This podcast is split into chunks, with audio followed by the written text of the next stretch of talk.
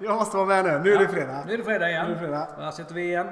Eh, och eh, förra gången vi träffades innan påsk så pratade vi om det digitala mötet och hur företag tvingar bort sina besökare från hemsidan. Och istället för att ta dialogen på webben tvingar de till att lyfta luren eller skicka ett e-post och alla de knasigheter som kommer med det. Och då var vi inne och eh, pratade lite om hur man kan jobba smart med proaktivitet på eh, webben, framförallt då inom e-handel och i, eh, i checkout-flödena. Och John, du kunde väl kanske prata lite mer om det? Just det. Vi, eh, vi pratade lite grann, vi kallade det för triggers. Mm. Det var ju egentligen vad, vad, är det som, vad, är det, vad är det kunden gör? Mm. Vad tar kunden vägen? Eh, och och när, när ska vi erbjuda kunden, kunden hjälp och, Mm. och support?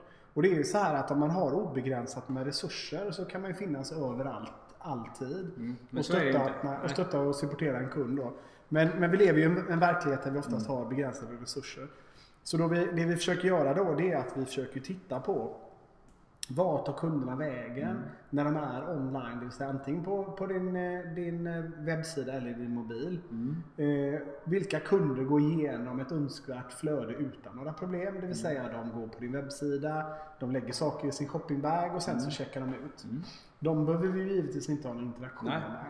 med. Eh, däremot när vi upptäcker att kunder faktiskt lägger saker i shoppingbagen, går till checkouten Mm. och startar sin checkoutprocess och av någon anledning lämnar. Det är de vi skulle vilja försöka fånga och bättre förstå vad är det som gör att man inte... Att man Mm. Vad är det som kan hända då? Där är det man ska ingripa. Alltså det finns ju, självklart är det alltid kunder som, som bara lägger saker i shoppingbag och går till checkout och tittar på vad det skulle kosta och, och kanske inte hade för avsikt att handla. Men ibland så kan vi också se att, att kunder stannar och fastnar på grund av lite olika tveksamheter. Och det kan vara i samband med leveranskostnader eh, kostnader och det kan vara när, när de olika leveransvalen ska göras. Det kan vara i, i betalningsfasen också. Eh, Så några, några enkla triggers kan till exempel vara att vi har en kund med ett visst varuvärde i sin shoppingbag. De kanske vi skulle vilja ha en interaktion med för de har handlat för lite mer än det som är snittordervärdet. Eh, Vi har en kund som har kommit ganska långt i shopping i checkoutflödet och som helt plötsligt börjar tveka och backa tillbaka eller backar ur checkoutprocessen. Det kan vara, så då kan vi ha eh, varuvärde, vi kan ha tid, det vill säga att du blir inaktiv i, i en process, i ett flöde. Att du backar ur flödet och processen. Eh, och det kan vara också att du får någon form av, av fel i samband med leveransen eller betalningen. Hur ser det då ut för mig som besökare? Säg att jag, jag, jag fast när jag kommer till leverans och, och helt plötsligt upptäcker att oj vad dyrt det här blev med, eh, med frakten. Liksom. Hur ser det ut för mig? Hur ger du mig stöd det, och det, och det kan man göra på många olika sätt. Så det här beror ju lite grann på vad företaget, vad man själv vill då. Och då kan man ha en, man kan ha lite olika, olika sätt att möta kunden här. Eh, och vi kan, vi kan kalla det för olika typer av banners. Så att du erbjuder kunden hjälp på olika sätt. Det, ett sätt kan vara att du har någonting som vi kallar injected. Så det betyder att det dyker upp en liten ruta där vi frågar kunden behöver du hjälp? Som är en fin del integrerad av, din, av din webbsida. Den syns aldrig annars. Men bara när kunden hamnar i ett spec- specifikt scenario, det vill säga en viss trigger. Ett annat sätt kan vara att man mer aktivt ber kunden välja ja eller nej till hjälp.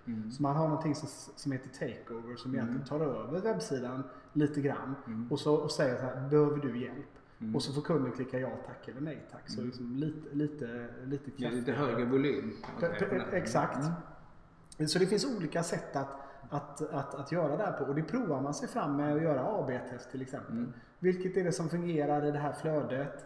Eh, vilka triggers fungerar bäst för oss? När i processen ska vi försöka engagera oss med kunderna? Då? Så att, eh, ett antal exempel på, på, på retail. Då. Eh, och sen fungerar de här principerna även på, på många andra områden. Eh, Du har ju ett exempel när det gäller myndighet till exempel. Mm.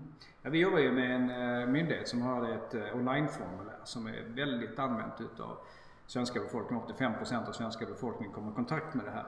Och de hade väldigt mycket fel i det här formuläret. Upp till, upp till 50% utav eh, de som skickade in det här formuläret fick man då ha en extra handläggning. Så de hade en hanteringstid på, på två veckor på det här formuläret. Och vad vi då gjorde är att vi en viss bit, en viss bit in i den här onlineformuläret, eh, några steg in, så erbjuder man då eh, assistans från, eh, från en handläggare som är med i sista delen utav det här webbformuläret och kan titta över då via co-browsing och hjälpa besökaren att se så alla fält är rätt ifyllda. Och eftersom besökaren också är inloggad så är den verifierad så att i slutet på den här webbprocessen så kan handläggaren godkänna ansökan och utbetalning kan ske. Istället för en handläggningstid då på 14 dagar så fick man ner det här till 15 minuter. Och givetvis eftersom en handläggare sitter och godkänner direkt så blir det inte 50% som var fel utan det blir 0% av de här formulären som fick assistans hade några fel i sig. Så Just det är också ett exempel. Och en snabb, en snabb utbetalning och i det fallet så kan triggers vara att kunden är verifierad, inloggad och att de har kommit en viss bit i en process. Yes, ja, precis. Eh, superbra. Andra, andra triggers Mm. eh, kan ju användas i många andra branscher. Försäkringsbolag, bran- Just det. banker Ja. Mm. till exempel. Att du, du startar en bolåneansökan. Eh, du startar en process för ett lånelöfte. Har kommit en viss, viss bit in i den processen. Mm. Eller en viss eh, eh, summa som man vill låna. kanske. Exakt. Där kan man proaktivt komma in och säga vill, vill, du, vill du ha hjälp, vill du ha rådgivning? När jag har räknat på mina försäkringspremier och kommit en viss bit i den processen så kan det vara ett sätt att, att, eh, att trigga en konversation. På många andra sätt också inom telco, energibolag och så vidare. Beroende lite grann på vad det är man vill att kunden ska göra på sajten. Eh, Och titta på vad är det vi vill att den ska göra, vart tar de vägen och de personerna som, som ser ut att, att eh, droppa av. Att, man, att man proaktivt engagerar sig där. Eh, Ett annat sätt kan vara att många gånger när man kommer på, en, på företags webbsidor, läser om deras produkter, deras olika typer av serviceerbjudande. Eh, Så har de oftast bara en kontakt oss-sida där de s- lägger upp ett telefonnummer. Eh, Och här har vi ett antal företag vi har jobbat med eh, som varit väldigt framgångsrika som istället då erbjuder en uppringningsfunktion. Ja men det är jättebra. Ja, Så då, då Det ska, passar mig. Liksom, Precis. På mina villkor. Ja, så du schedulerar dem. Då säger de så här, vi ringer gärna dig. Berätta för oss när det passar dig bra. Och så erbjuder man kunderna ett antal tidslottar då, då kunden kan bli uppringd. Eh, och det gör också att eh, den personen som ringer upp oftast vet vad det är kunden vill ha hjälp med. För man ställer några frågor. Och vissa sådana produkter så kom, kan bli lite komplicerade och kanske också är försäkring. Man vill ha merförsäljning också i ett ypperligt tillfälle då när man har Precis.